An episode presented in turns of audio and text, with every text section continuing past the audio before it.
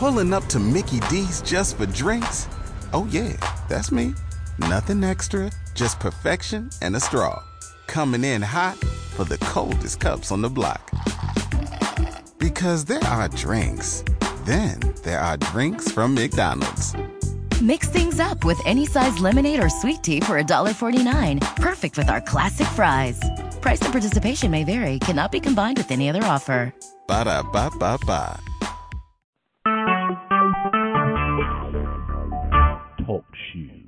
Recorded live. Hey, welcome to the American Liberty Wednesday night call. Tonight, um, uh, I'm going to just, you know, I sent out the email the other day about the up, uh, update in tax court. And, yeah, you know, I want everybody to know, you know, a lot of people are questioning, hey, you're using Section eighty-three. Are you using, you know, what, what you preach on the calls and everything? And and basically, no. I'm not. And the reason being, and I want to make it clear, that is what, that's hopefully I get to the point where we fall back on that, because I wouldn't have gone to tax court to begin with because I had the mindset like a lot of people think, and it's a wrong mindset, and I'm, and I'm very thankful for getting corrected on this, is that why should I go to tax court? Why should I give them jurisdiction? Why should I bother arguing with with the, you know, Article One court and and you know, in the executive branch court? And why should I do that? And I'd be committing suicide and and all that, which in actuality I'm really not, because the administrative agency must adhere. They must adhere to the rule of evidence. You know, it seems like the rules of the court are more important than the law. And, you know, it's gotten to be presumption. You know, it's not about, you got to be, you know, you're presumed innocent until you're guilty. It's not that anymore. It's a matter of throwing a presumption out there, and if you can't or don't know how to turned it around, then you lost. And that's a terrible way to have a court system. But, you know, that's the way it is. I, I can I can groan and, and complain about it like many people do, but the fact is, it is what it is until the day it isn't.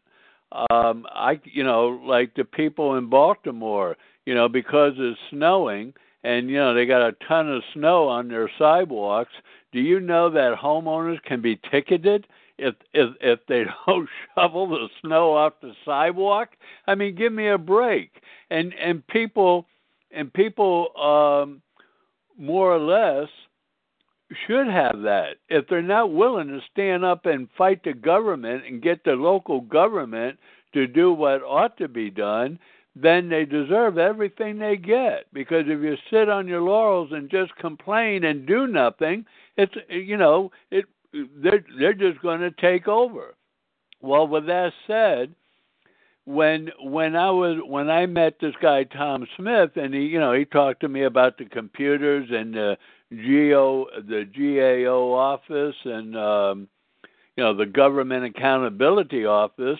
Well, that is my best witness about computers, um, you know, th- being in question. I mean, the, G- the G A O office says the computers are not to be trustworthy, they're not reliable, and they, they got security issues. Okay, well, I'm focusing on the security issue. Who put the who put the bomb in the bomb shabop bomb? But who put the information in the computer for the mathematical equations to come out? And I can back that up if I have to, if I needn't be, is how do you use Section eighty-three to determine that I make gross income? And and, and not and let's not forget, I'm only named in the sta- in the regulations, I'm not named in the statutes, and the regulations cannot deviate from the statutes. So I have I have implemented a plan to fall back on as things go along. So with that being said, um, you know, when you when you go through a due process hearing, and this is important, folks. You know, people say, you don't want to, I don't want to go through a due process hearing. And those are the people that are complaining they got liens and levies, and how can I get them off of me? What can I do? And little did I know prior to all of this, the way to do it, to get it off of you, is have your your your head screwed on tightly and focus on the elements of what needs to be discussed. Now, if I didn't know...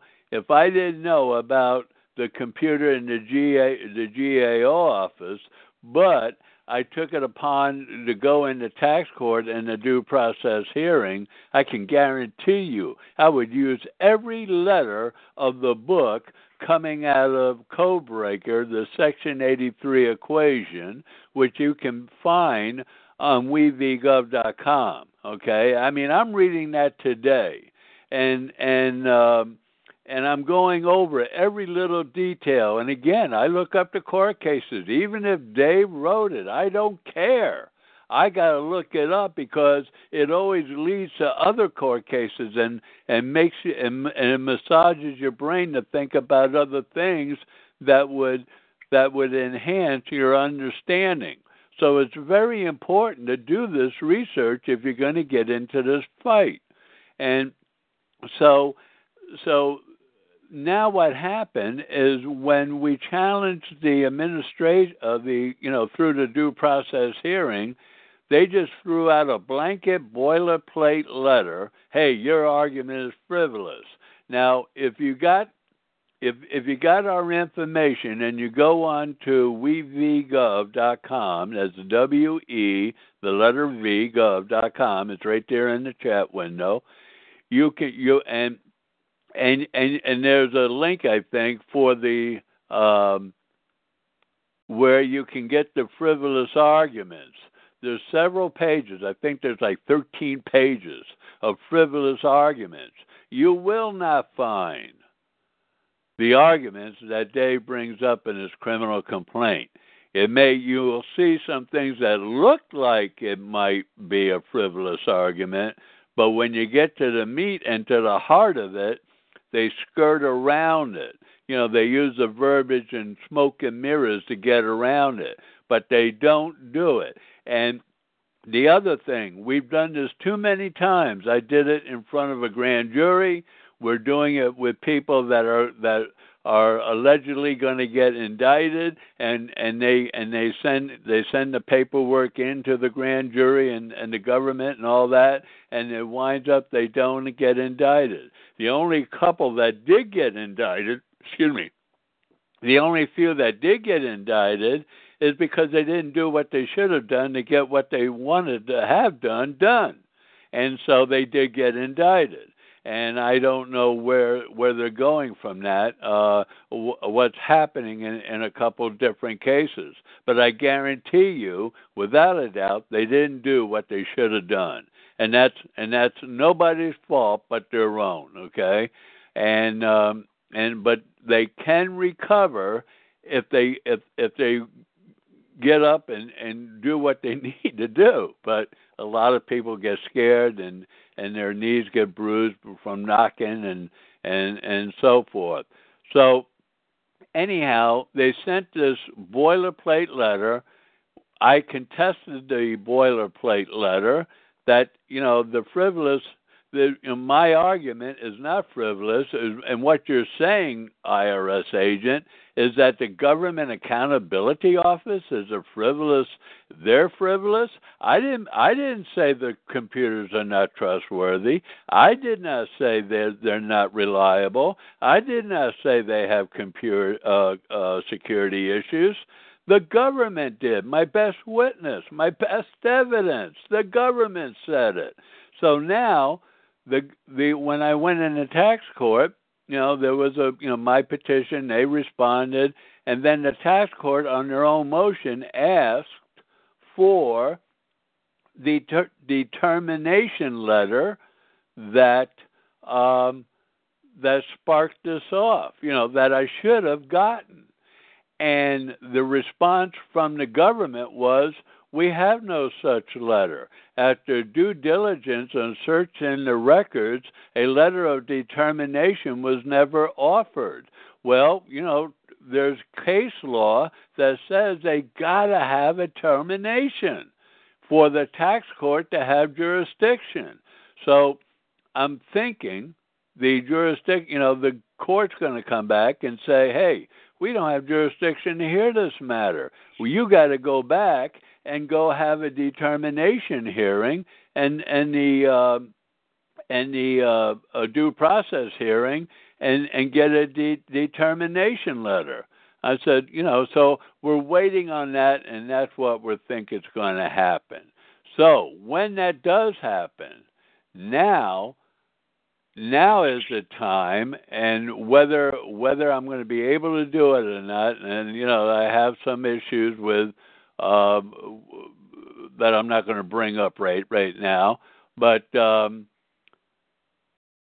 in in regarding to today's email, you know, gross income is started by Title twenty uh, sixty-one A. Now, if you did not or you don't want to take the computer issue, you can start off with the e- email that you that you got today, and it comes right out of the Codebreaker, the Section eighty-three equation.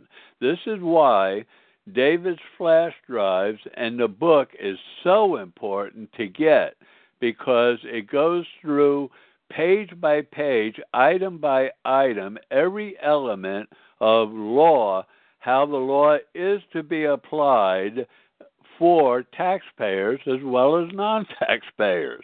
Because if you're not a taxpayer, then the rest is history, right? So it goes through, you know, Title twenty-six, sixty-one A, and then sixty-one A defines what gross income is. And then you'll see that it wasn't hard for them to talk about, you know, what is to be deducted or what is excluded from gross income, like the rental value of a parsonage, you know, the the gospel. Uh, if you're a preacher, you know, your home is furnished, your your pay is excluded, the whole nine yards. They can show an exclusion there. But wait a minute. The code in sixty-one A starts off with except as otherwise provided by the subtitle. Well, what I just mentioned before that was about the preacher. That is mentioned and provided in the subtitle, what is to be excluded from gross income. Well, now you can go to Section eighty-three and go from there. And again, I'm not going to get long-winded about it, but, you know, it's in there. It's right in the book. It's on the website, and people need to bring other people and start educating the, yourselves, because the more you get focused and you get away from these arguments about, oh, if you get F- Federal Reserve notes, you're you're you're hooked in, you're tied in with a sinker and hook and all this. And I do want to mention that on every check that I deposit, I do have a stamp that I do put on deposit for credit on account or exchange for non-redeemable Federal Reserve notes. I put that on every check. Whether it works or not, I have no idea. It sounds good. It, re- it relates to statutes in, in Title twelve, Section four eleven, but, you know, they don't follow the law anyhow. So what difference, like Hillary says, what difference does it make?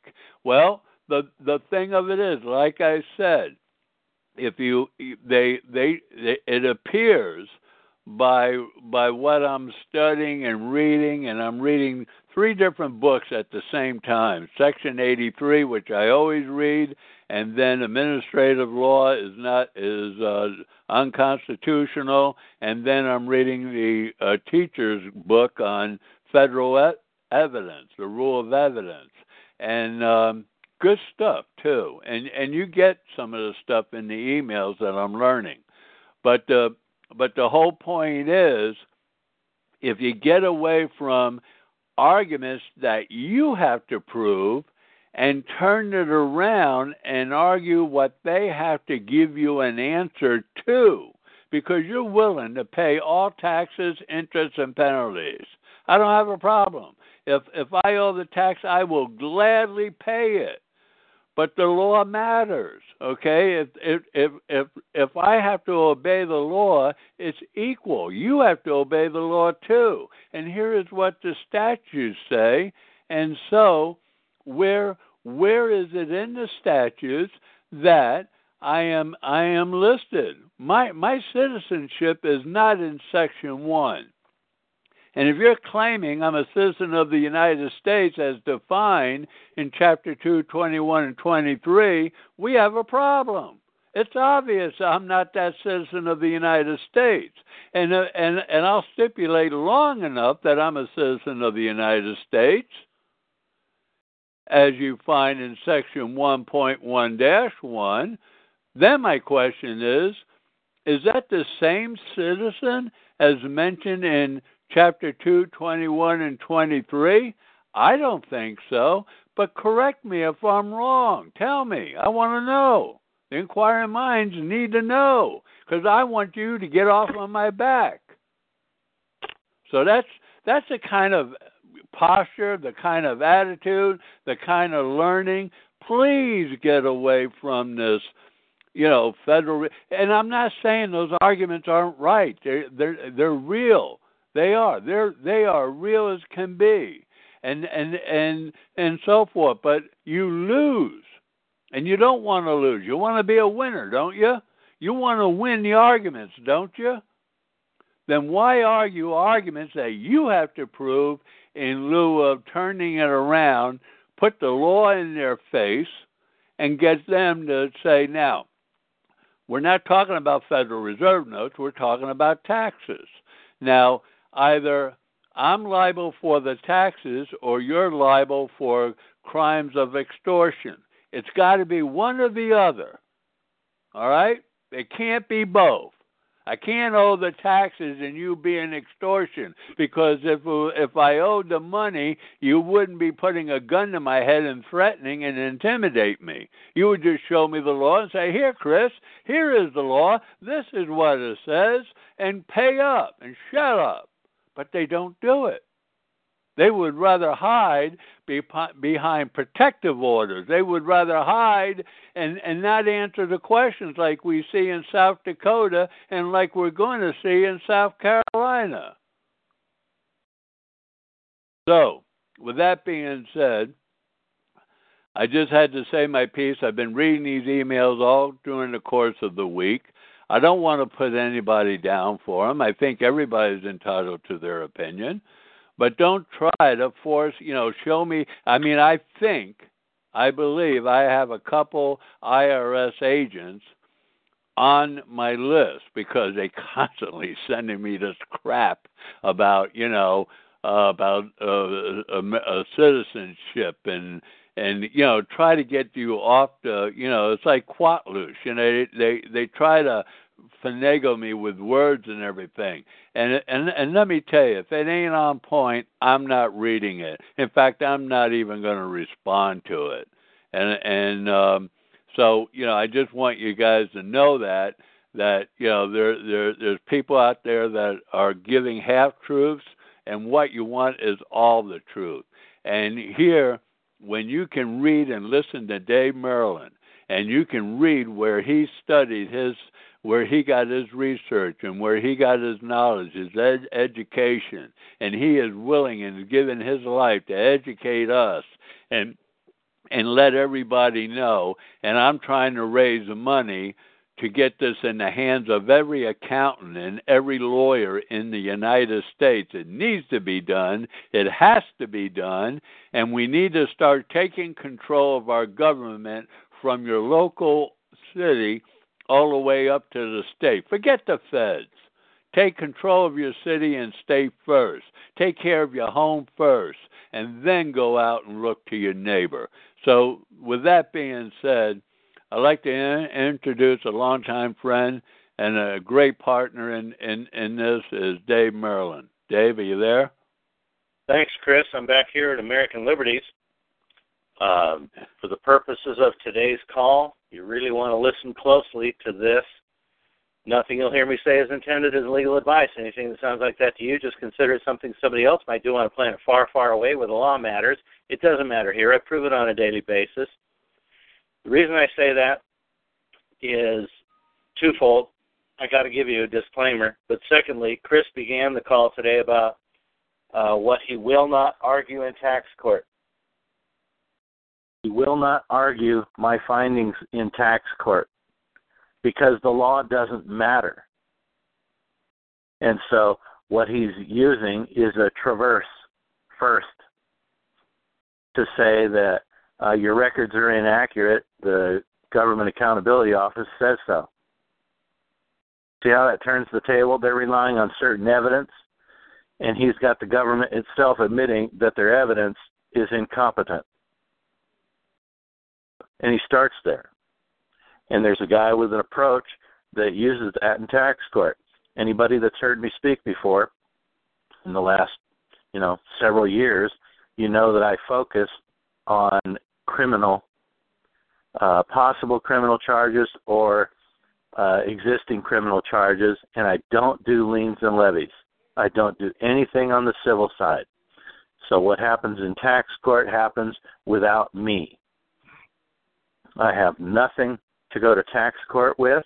I don't do tax court because the fact of the matter is, even though tax court and the circuit courts and the I R S general counsel say that Section eighty-three explains how to tax all compensation, you mention it in tax court and they'll penalize you. Okay? So America is a sewer where the law doesn't count for jack squat.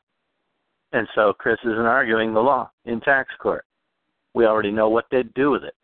And I don't tell anybody, here's what to do.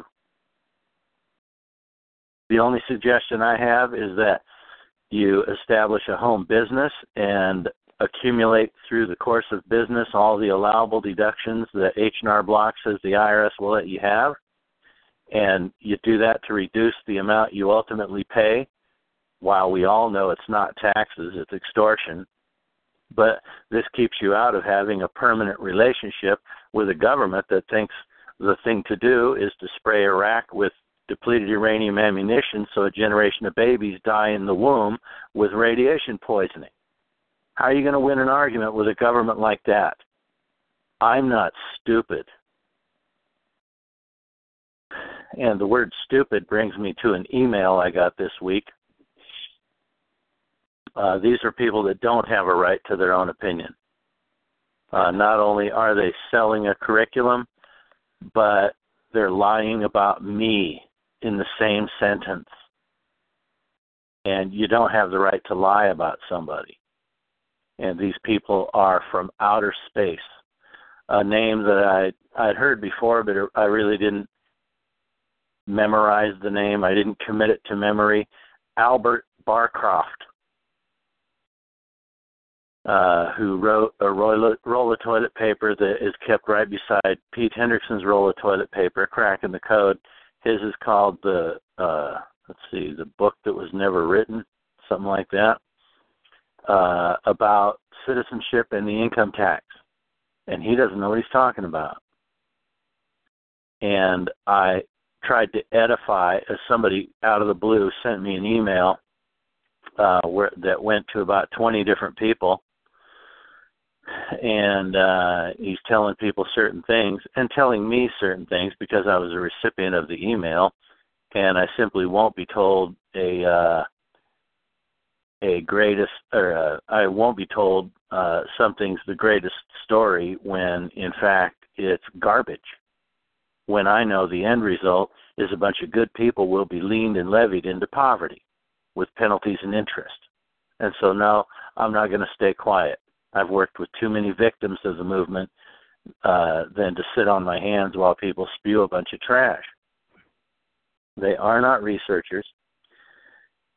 And uh, what I did was uh, they make these claims about citizenship and gold and Federal Reserve notes, such as, uh, let's see, um, I responded with uh, the forty case excerpts that you see on w e v gov dot com federal income taxation page about claiming to be a non-resident alien. forty cases state you're wrong, you're a citizen of the United States, and these don't include tax court. Uh, to include tax court, you may as well lump another one thousand or more decisions in with these forty that are from federal courts. Uh, that you owe the Section one tax because you're a citizen of the United States, and this regulation identifies you as a subject of the tax, one point one dash one. And I gave him those forty cases. I said, secondly, uh, this list does not include decisions in U S tax court, which have to number in the thousands, and I'm unaware of any decision that says one is subject to twenty-six U S C because they elected to be a subject. Uh, for this reason, I feel the presumption that one has an election to revoke is negligent at best, and here is the burden you'll have to meet and overcome when claiming to be a non-resident alien from a memorandum written by a U S District Court Chief Judge in an action attempting to quash an I R S summons. And I gave, I pasted in the text of that uh, decision written against the couple that tried to vacate a summons, and the judge gets into how you're not a sovereign uh, citizen from the federal government. Here's your state constitution, here's why, and here's why the federal government has taxing authority in your state. And here's why Section eight sixty-one is not a reliable argument for you.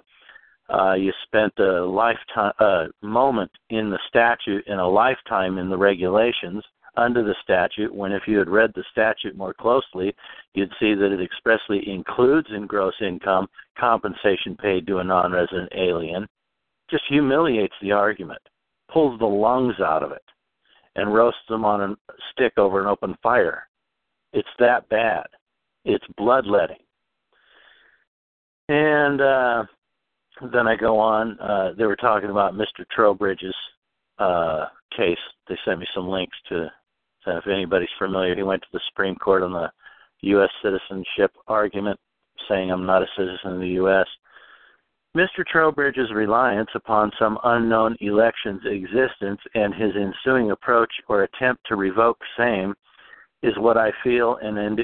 is what I feel an indication of frustration due to a limited scope of his research yielded no logical conclusions. How does one elect to pay an income uh, an income tax that the tax code doesn't even impose? How can anything collected by distraint or force be, by any stretch of the imagination, a gift? Spare me. Inasmuch as you cannot escape the grasp of the Patriot Movement community and its patently negligent tendencies, I must insist that you not include me in any future mailings, email or otherwise. I can't afford to associate for one minute with uh, anyone engaged in folly such as the Patriot Movement. Signed, Dave Merlin. And they grab me by the horns and they think they're riding me with uh, their next salvo, uh, which indicates they never did the research. Uh, let's see. This is kind of lengthy. Dave, some very good points, but I think you are missing the main subject matter. There are no more states. They disappeared when they broke their pledge in Article, Article Section ten of the Constitution. They meant to say Article one, Section ten, a contract, when they made something other than gold and silver in payment of debt. Really? Really? Really? They're already off the reservation. The states are not states anymore because they deal in Federal Reserve notes, is what they're saying. Well, in nineteen ninety-two... Uh, reflecting on the Federalist Papers, which the Supreme Court does often enough, when the federal government tried to require, I think it was, uh, they tried to require New York to accept nuclear waste from another state's power plant. Uh, New York took them to court, and the Supreme Court said, you can't do that. New York's a sovereign state. And so, right off the mark, uh, if, I know these people don't do research. They don't read case law. And if you want free seminars taught by judges, you read case law. So that's when they lost statehood and became insular possessions of the United States. A citizen of the United States is a political, not geographical standing. Oh, that's why all of this chatter about where you were born or where you live is such a crock. There are twenty-three titles. Uh, only some have been enacted into positive law. twenty-six and twenty-seven have not, blah, blah, blah. Uh, there is only one way to become enslaved by their rules. Take a Social Security number. You then receive all the benefits that they offer, work privileges, bank accounts, loans, Social Security, retirement, and disability payments, and so on, as your consideration. But you must pay consideration also. The consideration you agree to is voluntary compliance with all the U S Code, thus becoming a citizen of the United States and subject to its code by consent. This is a moron. You receive all the benefits, so you owe the tribute. How does Section eighty-three operate in your conclusion that a tax is imposed on me? Secondly, or even more primarily, Social Security is a provision of Chapter two and twenty-one, self-employed and employee. What's that got to do with Chapter one, where they say citizens of the United States are? These people don't even know the difference between the Social Security tax and the Chapter one tax. The presumption when you enter a courtroom is that you have a Social Security number or wouldn't be there. or you wouldn't be there. See Erie Railroad case. You will note that in all the cases you cited, not one of the defendants ever denied having a Social Security number. That's why they lost. No, they lost because they claimed to be a non-resident alien and not a citizen of the United States, and the court had a different opinion. Having a Social Security number doesn't make you a different citizen. Having a Social Security number and having been issued a card is just one of the trappings of the fraud committed by the U S government that deprives you of the very limited definition of uh, citizen in Section thirty-one twenty-one E, FICA, and fourteen oh two B, Chapter two, Social Security Self-Employed. There, they deprive you of statute to assign the number to you. It's not by agreement. It's just a trapping of fraud so they can extort Social Security from you. They go on. That's why the U S is the only country in the world that collects tax from its citizens on the money made outside of the United States. That's also why residents pay the tax, because you cannot become a resident without a Social Security number. Uh, what you should want to be is an American under no contract to waive rights. I got an idea for you. Go read the definition of contract. First thing it says is a meeting of the minds. You can't have a secret con- a secret contract. It has to be a meeting of the minds. Whatever is not disclosed to both parties doesn't exist. And so these people are all over the map, and they don't know what they're talking about. And the response to that one was, Uh, from uh, somebody else on the list. Uh, this might be from Albert himself. It doesn't. If you have a Social Security number, uh, you owe the tax on gold or anything else. That is the contract. If you don't have a Social Security number, they cannot accept the tax even if you want to pay it. They've concluded that the tax code imposes a tax. I can prove the tax code does not impose a tax on compensation or on the capital gains of a citizen of the United States. So they don't even know what the tax code says, and they have all these presumptions. These, all of this arises from a presumption that enforcement is legitimate, and so they look into areas of law to say, oh, this must be what they're doing. I must have signed a contract. I must have uh, collected a benefit, so I owe a duty. These are presumptions. Don't presume anything. Look at what the law has to say and then look at what they're doing to you. it's not valid or legitimate at all, and these people think it is, and then they justify it with past conduct. The Social Security number is the tie that binds one to the code, and it must be by your consent. Failure to object and rebut the presumption is consent. Anything you demand under the code uh, is your consent to be governed by the code. You cannot exist on both sides of the railroad track. You will be cut in two. Law and code cannot coexist. Trying to mix them is deadly. Whew, wow. The rabbit holes are infinite. Uh, you go down these rabbit holes, you'll be in there all your life. Because these people don't know what the hell they're talking about. They have no clue.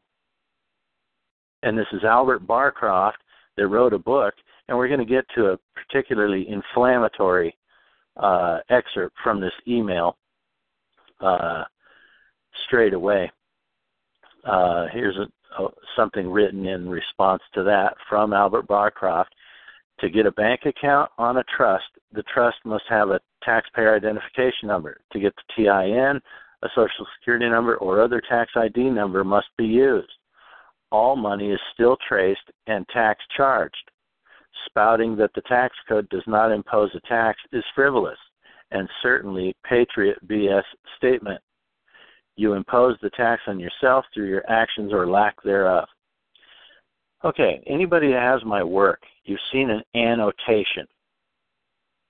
And you have at this point uh, to choose between the Supreme Court and Albert Barcroft. It's that simple.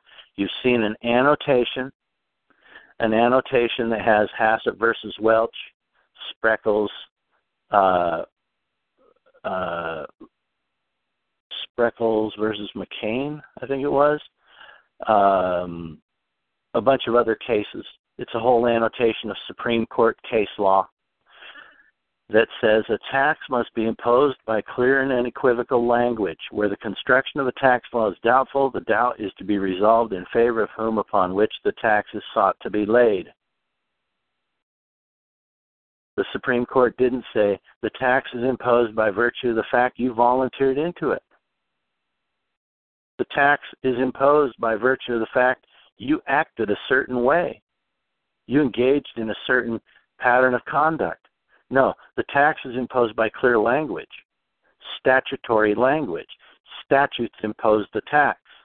FICA is imposed by thirty-one oh one. Self-employed Social Security is imposed by fourteen oh one. The graduated income tax on compensation and other forms of gross income after deductions is called taxable income is imposed by Section one of the tax code. There's, those are three different taxes. If I'm self-employed and I'm an employee, if I have a, a home business, but in some time of the week I work for an employer, maybe part or full-time, and my self-employment at home engaged in a different business, so I got a business at home and I work for an employer, I'll be paying Social Security under Chapters two and twenty-one, imposed by fourteen oh one and thirty-one oh one. And I'll be charged uh, a tax under Section one of the tax code in addition to those two. If all I am is an employee, I'll pay Chapter one and twenty-one. If I'm just self-employed, I'll pay Chapter one and two. Taxes are imposed by particular statutes in clear language, according to the Supreme Court. And Albert says, spouting the tax code does not impose a tax. Or spouting that the tax code does not impose a tax is frivolous. Why? I'm relying on the language of the tax code. How did Section eighty-three operate in your conclusion that the tax code does impose a tax? He's never heard of Section eighty-three because he hasn't read the tax code. It's in the tax code. If you read the tax code, you come to Section eighty-three. I wrote a book on it in nineteen ninety-four, and a year and a half ago added thirty pages to it of an epilogue to bring it up to date and published it. You can have it. It's on wevgov dot com on the products page. I'm the only one in the world in the known universes who teaches Section eighty-three. And when you look at the federal income taxation page on the website, you'll see a bunch of cases that say Section eighty-three explains how to tax all compensation. And I'm the only one in the known universes that even mentions it. H and R Block, enrolled agents to the I R S. Uh, I R S agents don't even train on it. Nobody does this but me, and yet the I R S General Counsel, Revenue Ruling two thousand seven dash nineteen, says Section eighty-three provides for the determination of what is to be included in gross income. So everybody tells me Section eighty-three applies to everything you make when you sell your labor. This guy's never heard of it. So what's the difference between him and me? When I found Section eighty-three, I went to the law library and looked up seventy or eighty cases, maybe closer to one hundred cases, and read all of them.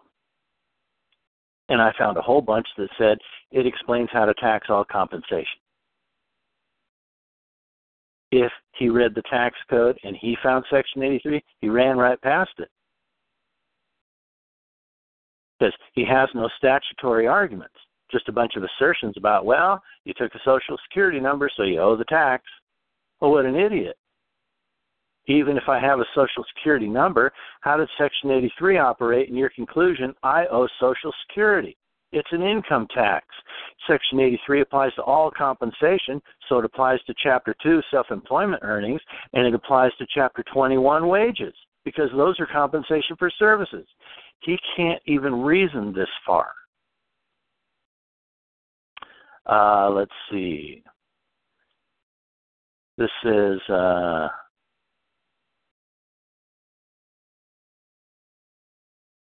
let's see. Dave was issued a Social Security number and has a bank checking account that has no Social Security number attached to it. Uh, I don't know where they get that. Uh, nobody knows my business, period. Uh, email him and let me know if I am wrong. Well, you're wrong. Uh, now, this is the one that's particularly inflammatory, and I flew off the handle at him uh, and used the symbols on the keyboard, you know, in the upper line. You push shift, and you got the uh, percentage sign on number five, the dollar sign on number four, the pound sign on number three. And I used a bunch of those instead of actually spelling the profanity. You'd have been proud of me. Uh, here's where Albert says, I have a bank account with no Social Security on it, but it took a major lawsuit to get it. And I doubt it could be done again after the passage of the last Patriot Act, which in essence killed Title five, Section five fifty-two A. That's the Freedom of Information Act, uh, the statute that I used to sue on.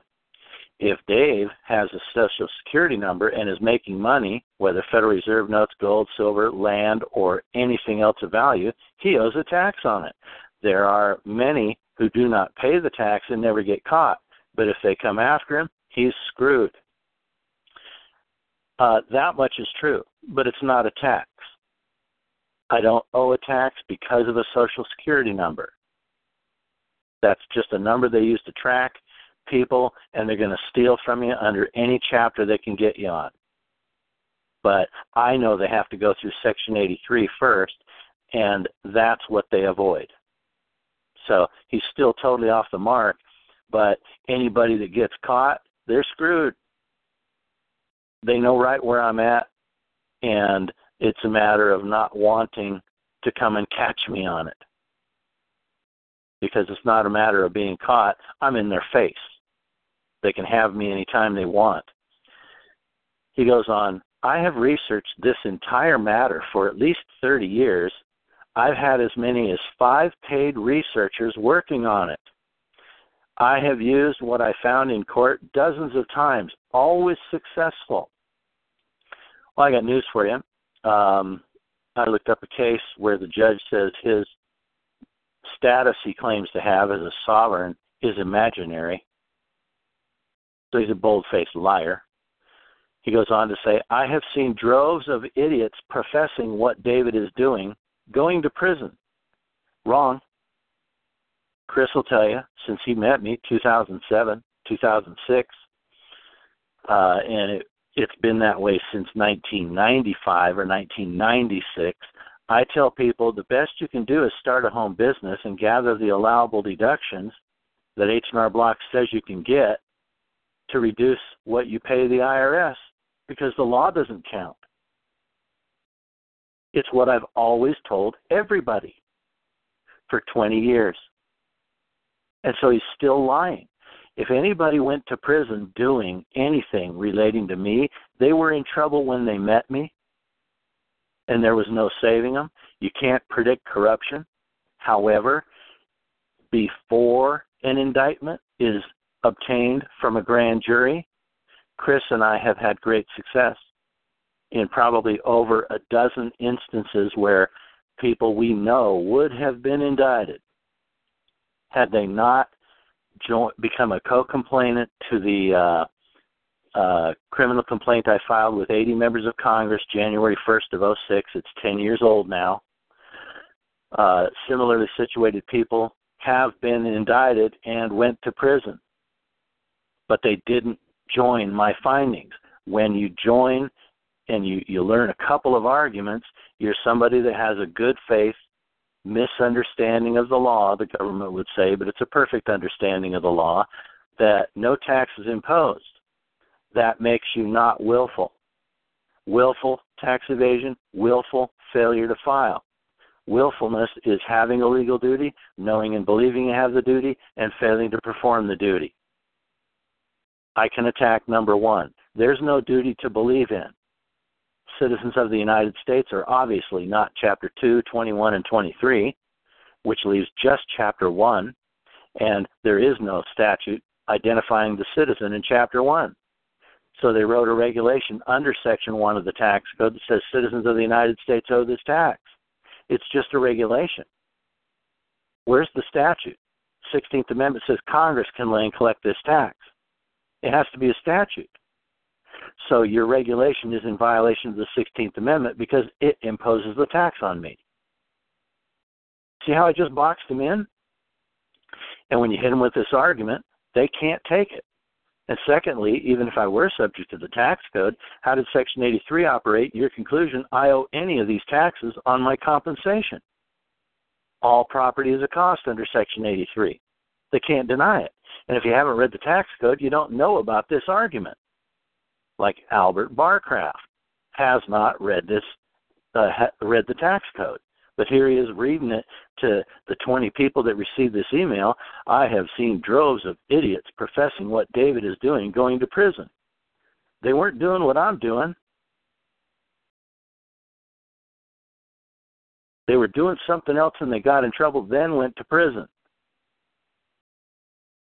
People that argued this way in advance of the indictment do not typically go to prison.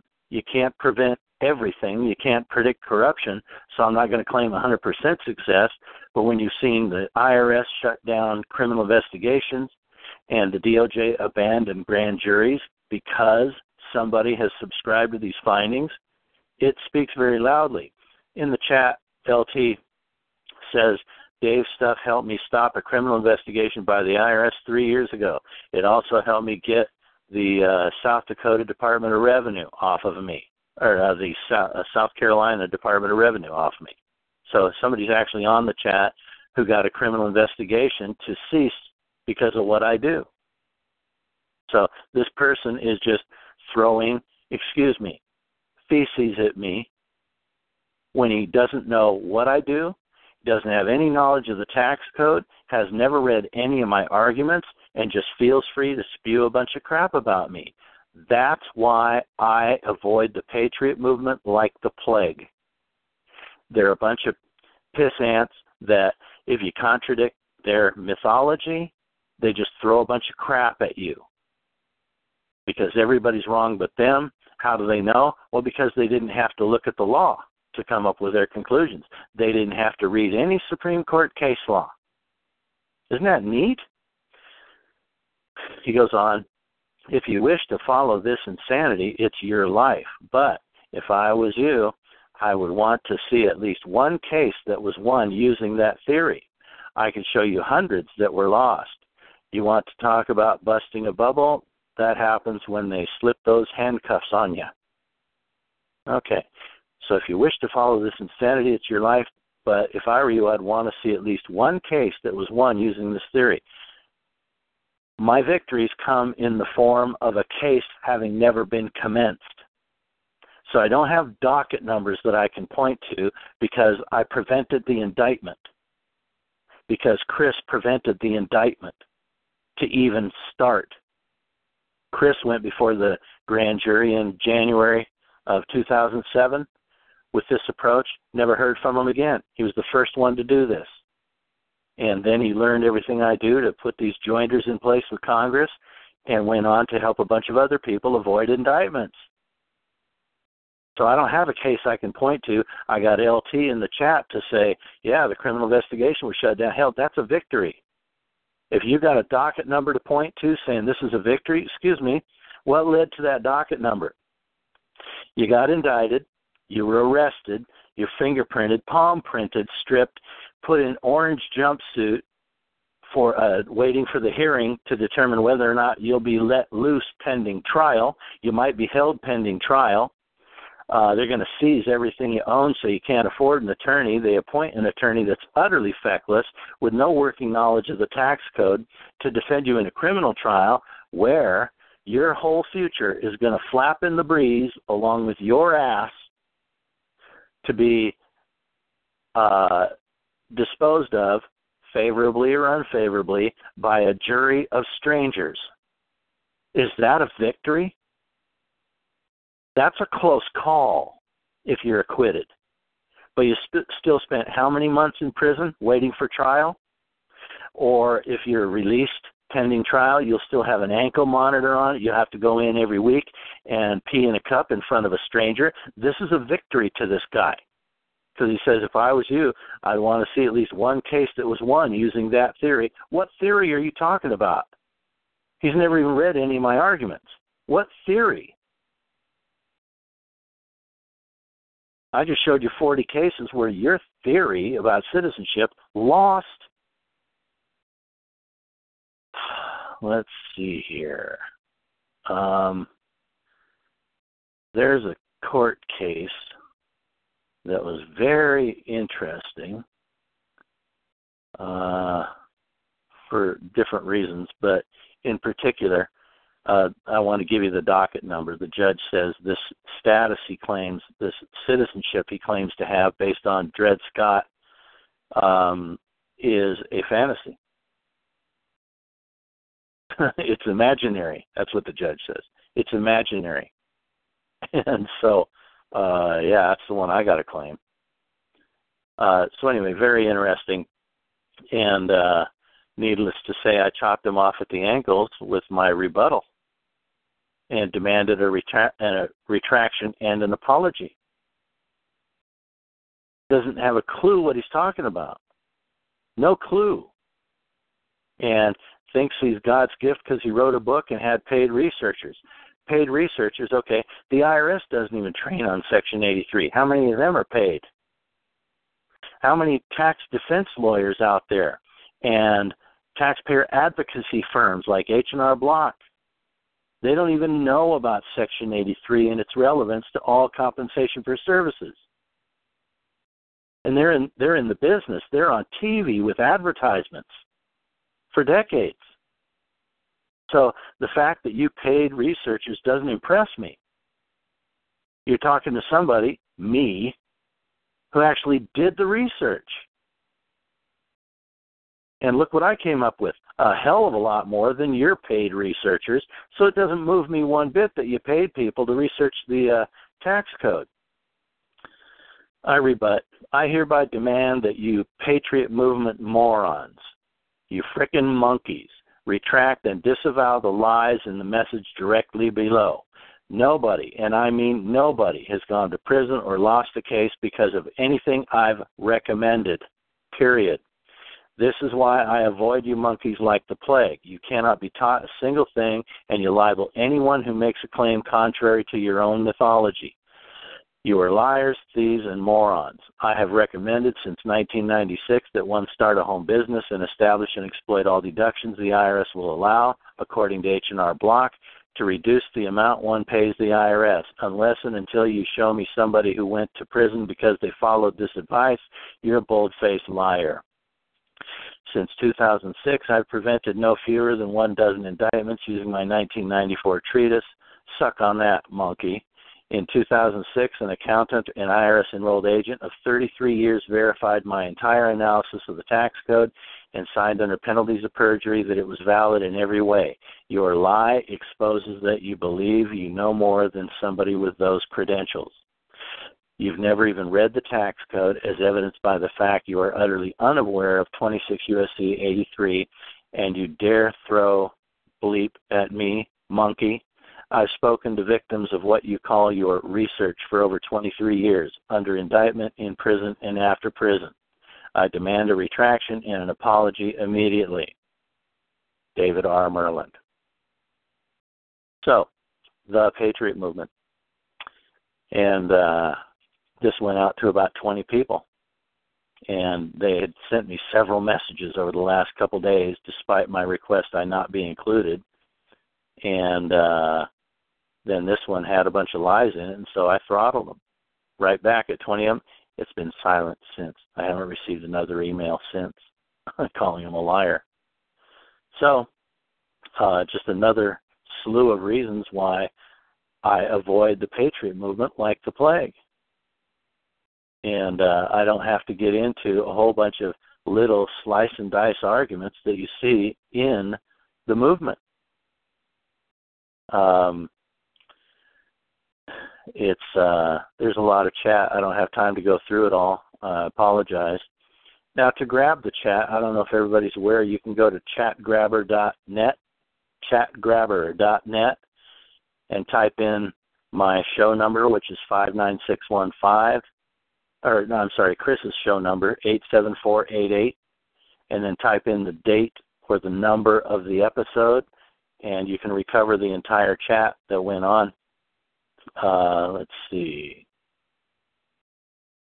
Let's see. Guest number nine had fifty cases in the past thirty years and uh, routinely gets insulted by dummies who have never set foot in the court, right? Uh, and I know a few fools have who have no clue what to do when arrested.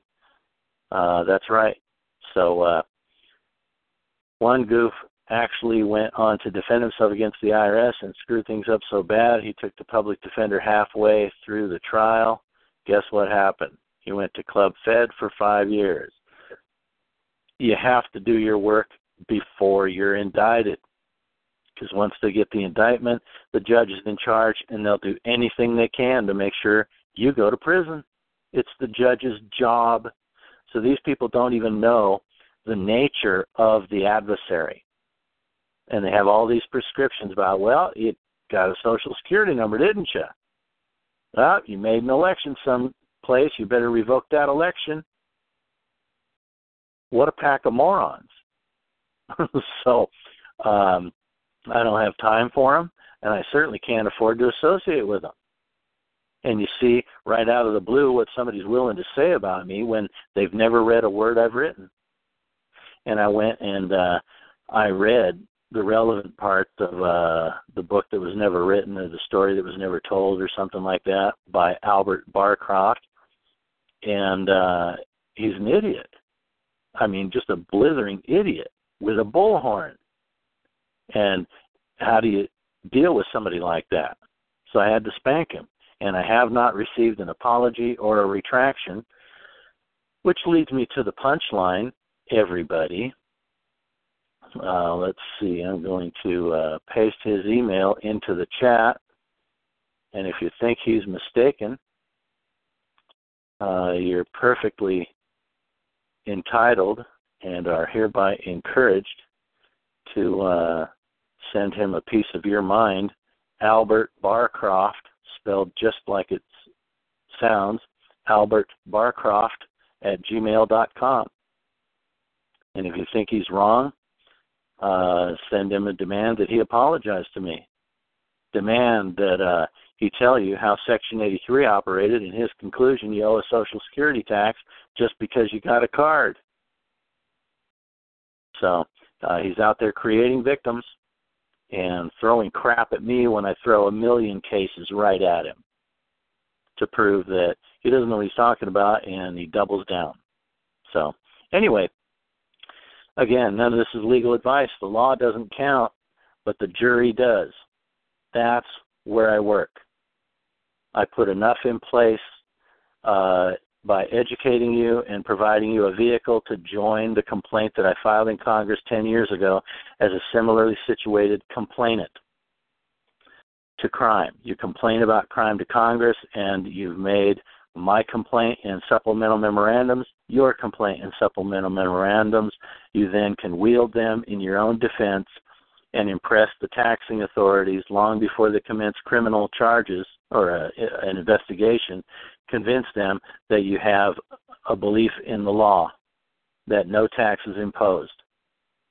And they then know you are not willful if, in fact, you fail to file or fail to pay. That's all I do. I don't do anything more than that. So with that having been said, Chris, question and answer for today, and uh, thanks everybody for listening. Got a lot of people on the call. I assume plenty of these are uh, new folks to the call, and I sure appreciate you taking time out of your Wednesday to join us for this hour. And uh, I see Western Washington State down there. I think that's going to be Dawn, and Don has taken my findings and incorporated them into an administrative approach, and he, in fact, has had a lot of success with liens and levies, uh, using my findings and an administrative approach to shift the burden to the I R S, just as Chris uh, had explained uh, during the beginning of the call today. And uh, then there's plenty of others. I don't recognize the names. Uh, Gary Jacks, Michael Morris, uh, Osbo Gosley. I think I've seen your name maybe on a call, but it's been – oh, he's not even on the call anymore. Um, and then we got a few others. Uh, welcome to the call. My name is David Merlin. Remember, if today wasn't your cup of tea, there's a whole archive here at eight seven four eight eight that you can download and listen to me speak on topics that don't concern the Patriot Movement. I'll explain plenty about the tax code. And then my own show, No Confidence, is on TalkShoe here at five nine six one five. Write that down. five nine six one five has an entire archive of calls where I touch on uh, many more topics than just tax law. And I've got a terrible attitude. You're going to like it a lot. And uh, those calls, of course, you can download there off of five nine six one five. And uh, that's where I, I record a call here at my house, or I record a lesson at my house, and then uh, upload it to TalkShoe so the quality is better instead of over the phone like this. But uh, I hope you enjoy the archives. Okay, Chris, anybody got a question or an answer? Yeah, I, I deleted a, a couple guys that was just putting nonsense in the chat. Um, the uh, I'm assuming thirteen will be uh, one of them. Um, the... Uh, Yeah, Don uh, Don Gran is has left the building, I guess. No, here he is. Hi, Don. Don? Hello, it's Mike. Oh, Mike, excuse me, Mike. I'll, I'll, mute, I'll mute you back up. I thought you were Don. Good to no, hear from not... you. Yeah, good to, good to hear you guys. I don't get a catch you guys live very often, but uh, I'll have to get myself a TalkShoe account, I guess. You know who I am. Yeah. Anyway, you guys have a good uh, good evening. We'll see you later. Thanks for the Thank show. Thank you. Thank you very much. Thank you, Mike. Okay. The uh, is there is there any um, stop muting me? Uh, you're all doomed. See, that's why I'm muting you, guy. In fact, I'm going to mute everybody out, and that way. Uh, uh, hate to do it, but, you know, one kind of spoils the whole thing, you know what I mean? Um, yeah, you tell, hang on, you tell somebody that you've prevented a bunch of indictments and they say you're all doomed. Everything yeah. is a, it's a waste of time. Yeah. Give me a break. I was, they misread me. I was speaking to Americans. You know, the, um, I do want to say in, in all honesty, And and I know a lot of people on the call I talk with you a lot, um, and, you know, we share information, and I share a abundance of information as I get it.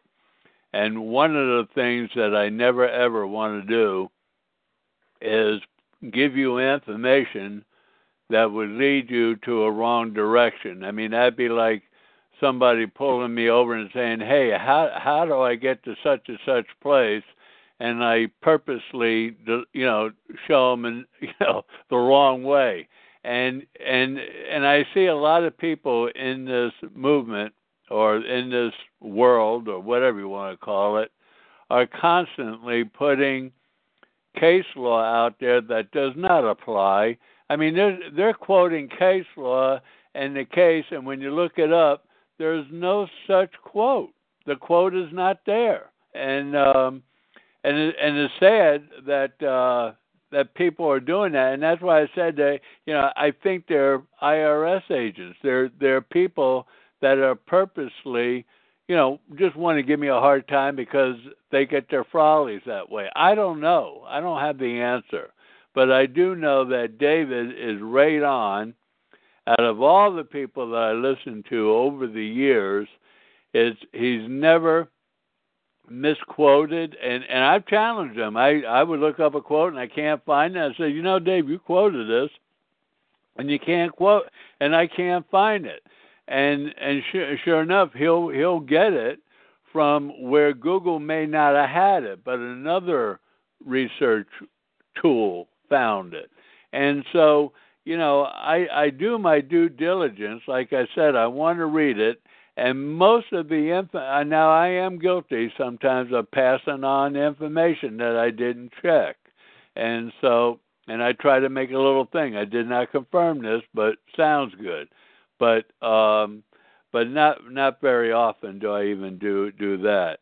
But I stood in front of the grand jury, and I and one of my biggest problems, I realized then back in two thousand six, one of my biggest problems is I know too much.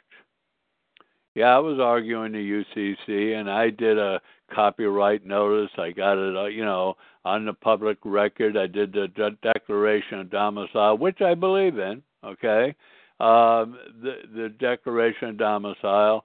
And um, and I've done, you know, uh, oh, a host of many, many, many things, you know.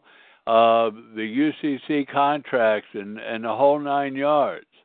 And, you know, and wanted to argue the old cap's name, although I could never understand it.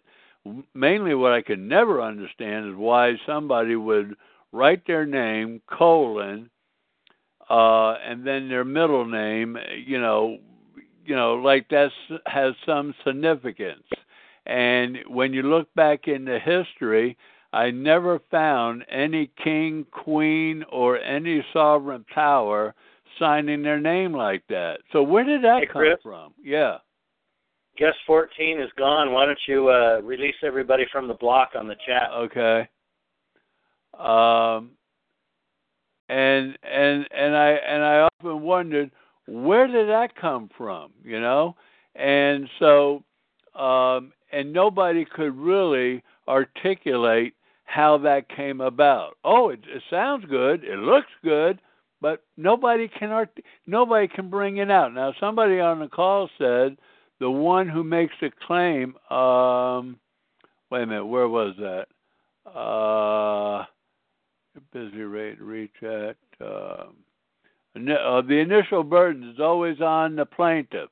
That's right, and uh, the the the plaintiff is the proponent. He has to prove, and this is why this criminal complaint is so important.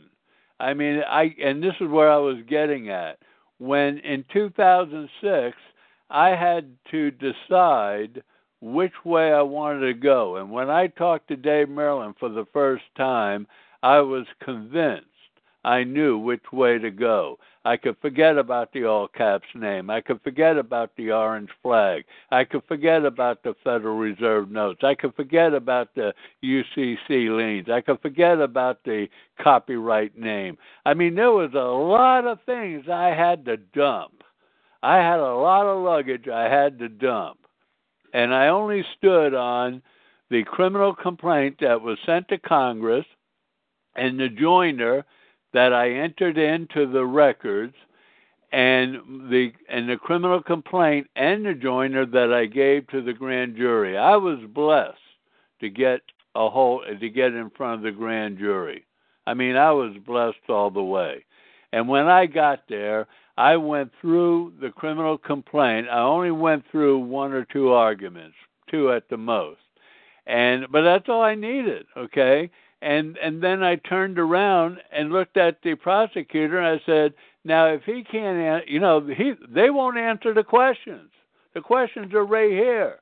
Okay, I have the burden of proof, right? I became the plaintiff. I did a counterclaim right in front of the the grand jury. People say, well, you can't do a counterclaim in a criminal case. And you're right, you can't. But you can show why. I, I forget exactly what it's called real quick, but um, you can show why that you didn't file. I didn't file because there's no law requiring me to file. And when I bring up the law and then ask them questions pursuant to the laws that I brought up, they won't answer it.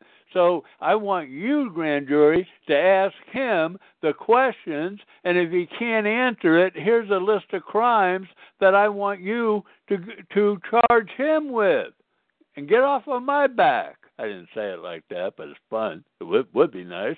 And and all he did could sit there and, and be red in the face, and he sent me home. Then I go in front of the judge, after he lied to the judge saying, I refused to do the exemplars.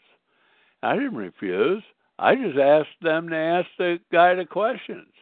And the judge tried to intimidate me, knowing that she knew two other people prior to me going there that she sent to prison. She knew I knew these people. The judge is supposed to be not biased, right? And and the judge says, you know, you're you're you're following the wrong path. You know, you're going to go to jail, like like uh, you know A A and B did, and and you need to get you know you need to get an attorney. I just sat there and calmly said, Your Honor, on two different occasions, I sent you a copy of the criminal complaint that I sent to um, Congress. And uh, excuse me a minute, I'm getting uh, I'm getting warped here.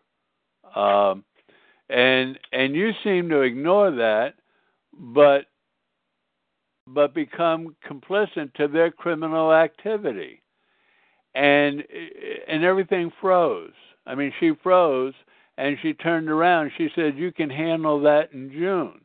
Now earlier, months ago, I brought this up, and I never thought about it, but Dave interjected, and here the grand jury hasn't even indicted me yet, and she's got me going to court in June.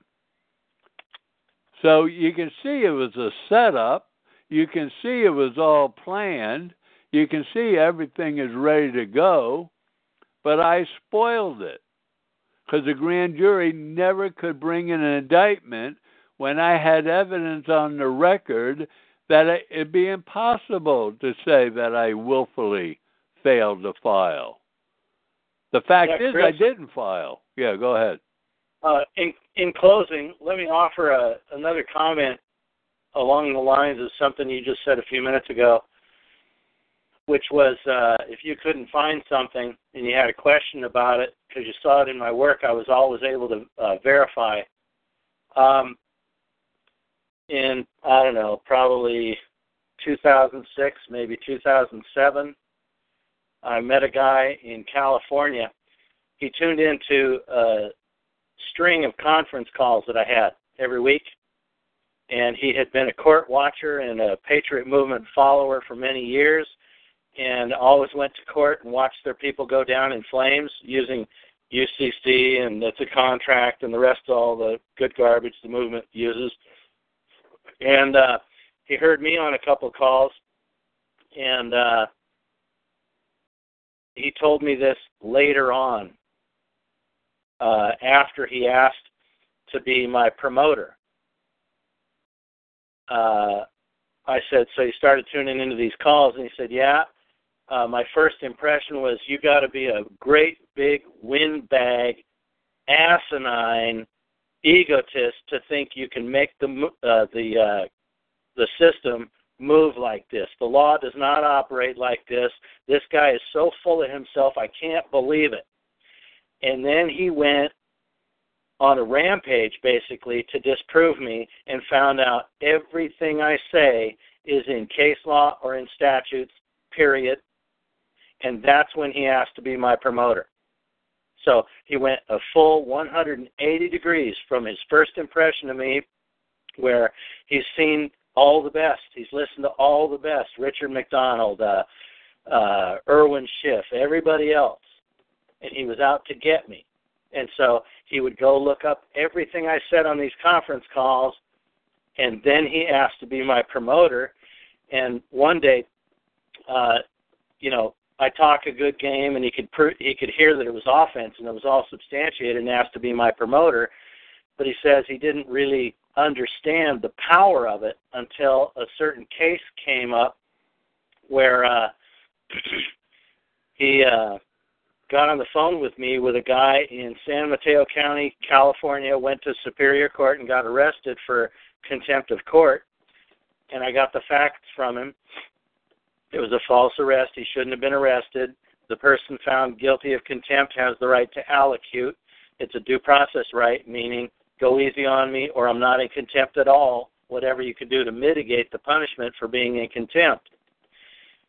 And the judge didn't give him that opportunity and instead put him in jail and extorted eight hundred dollars in bail for him to get out. And then they called me on the phone on a Tuesday afternoon, and I said, uh, Uh, do you have a copy of the hearing? They said, yeah, it's on a cassette tape. I said, where do you live, a mu- museum or something? No, I'm just kidding. It was on a cassette tape, and I said, overnight it to me, and by Friday I was emailing them documents to file. And uh, the next Tuesday, I think, was his next hearing, and the documents that I wrote Uh, with exhibits was a state criminal complaint against the judge and three deputies, a federal criminal complaint to serve on the F B I uh, against the judge and three deputies for kidnapping, and under California Code, assault and battery, extortion, and then an affidavit of prejudice to file, or a uh, notice of claim to file on the county for false arrest, saying I'm going to sue you, and then an affidavit of prejudice to put on top of all that and file into his case to get rid of the judge. And the following Tuesday was another hearing, and uh, the the judge came in. He said the judge looked like she was tied to a plank, upright, just totally stiff, came out and robotically sat down in the chair and said, Mister Centraletti, the court wants you to know that your rights will always be held uh, at, of the highest importance in this court. We always look out for your rights. I'm going to recuse myself from this case. The next judge will be Judge so-and-so. And she stood up, turned stiffly, and walked out of the courtroom. And that's when Craig says, you know, I didn't understand. I, I could hear the offense, but I didn't understand what kind of power you could wield when you know what Dave knows, but I saw this judge traumatized by the criminal complaints and the affidavit of prejudice to where it was obvious the system got shocked by the pleadings that I wrote for this guy to file. So anyway, uh, as an example of can I verify what I have to say, I lived on a steady diet of case law for years. I, you can't read too much case law, and I've read easily in excess of four thousand decisions. The education you get from having done so is an education directly from judges. Case law is a slew of free seminars. Go read case law. You, instead of doing your own research, if you want to get right down to it, you observe the results of somebody's research. Like one of my memorandums, that's the result of research. Go read the cases that I cite for an idea of why I cite those cases. And you've started your education. So uh, let's wrap this up, Chris. Thanks, everybody, for joining the call, and thanks for your kind words in the chat. I sure appreciate it. And uh, on Saturday, I'll be on five nine six one five, No Confidence, at noon Pacific. Hope to see you there. Chris? Yeah, okay. And and in, in the future, I think that uh, it will be helpful, guys, if you get an account at um, on TalkShoe. You don't have to do anything. It's free, and it's really easy to get an account where you have your name. And that way, I, I, I'll be able to recognize it, and I'm going to start muting other people. You know, I'm going to start muting their chats if I don't know who you are uh, on the future calls, because we don't need interruptions like this. I mean, this is, you know, just a, a nimble. So, okay, with that being said, look, guys, there's ninety-four million people out of work. There's ninety-four people that need a ninety-four million people that need hope, that make, you know, they have a job to earn a living and feed their families. No, nobody was, you know, in their childhood said, "Oh, when I grow up, I want to be a bum." You know, that ain't going to happen. We all have a desire to at least be able to feed our family, to get what we want when we want it, and and w- without questions. And we have ways of doing it. And if you want to hear about it, please email me, and let me give you Dave's link. And and we have crowdfunding where we can help people raise money that, you know, you don't have to borrow it, you don't have to pay it back, there's no interest on it or anything. So, you know, we're, I, I am here to do whatever I can to help people in any way that they can be helped, if I can do it, okay? So God bless America, and this call is officially over.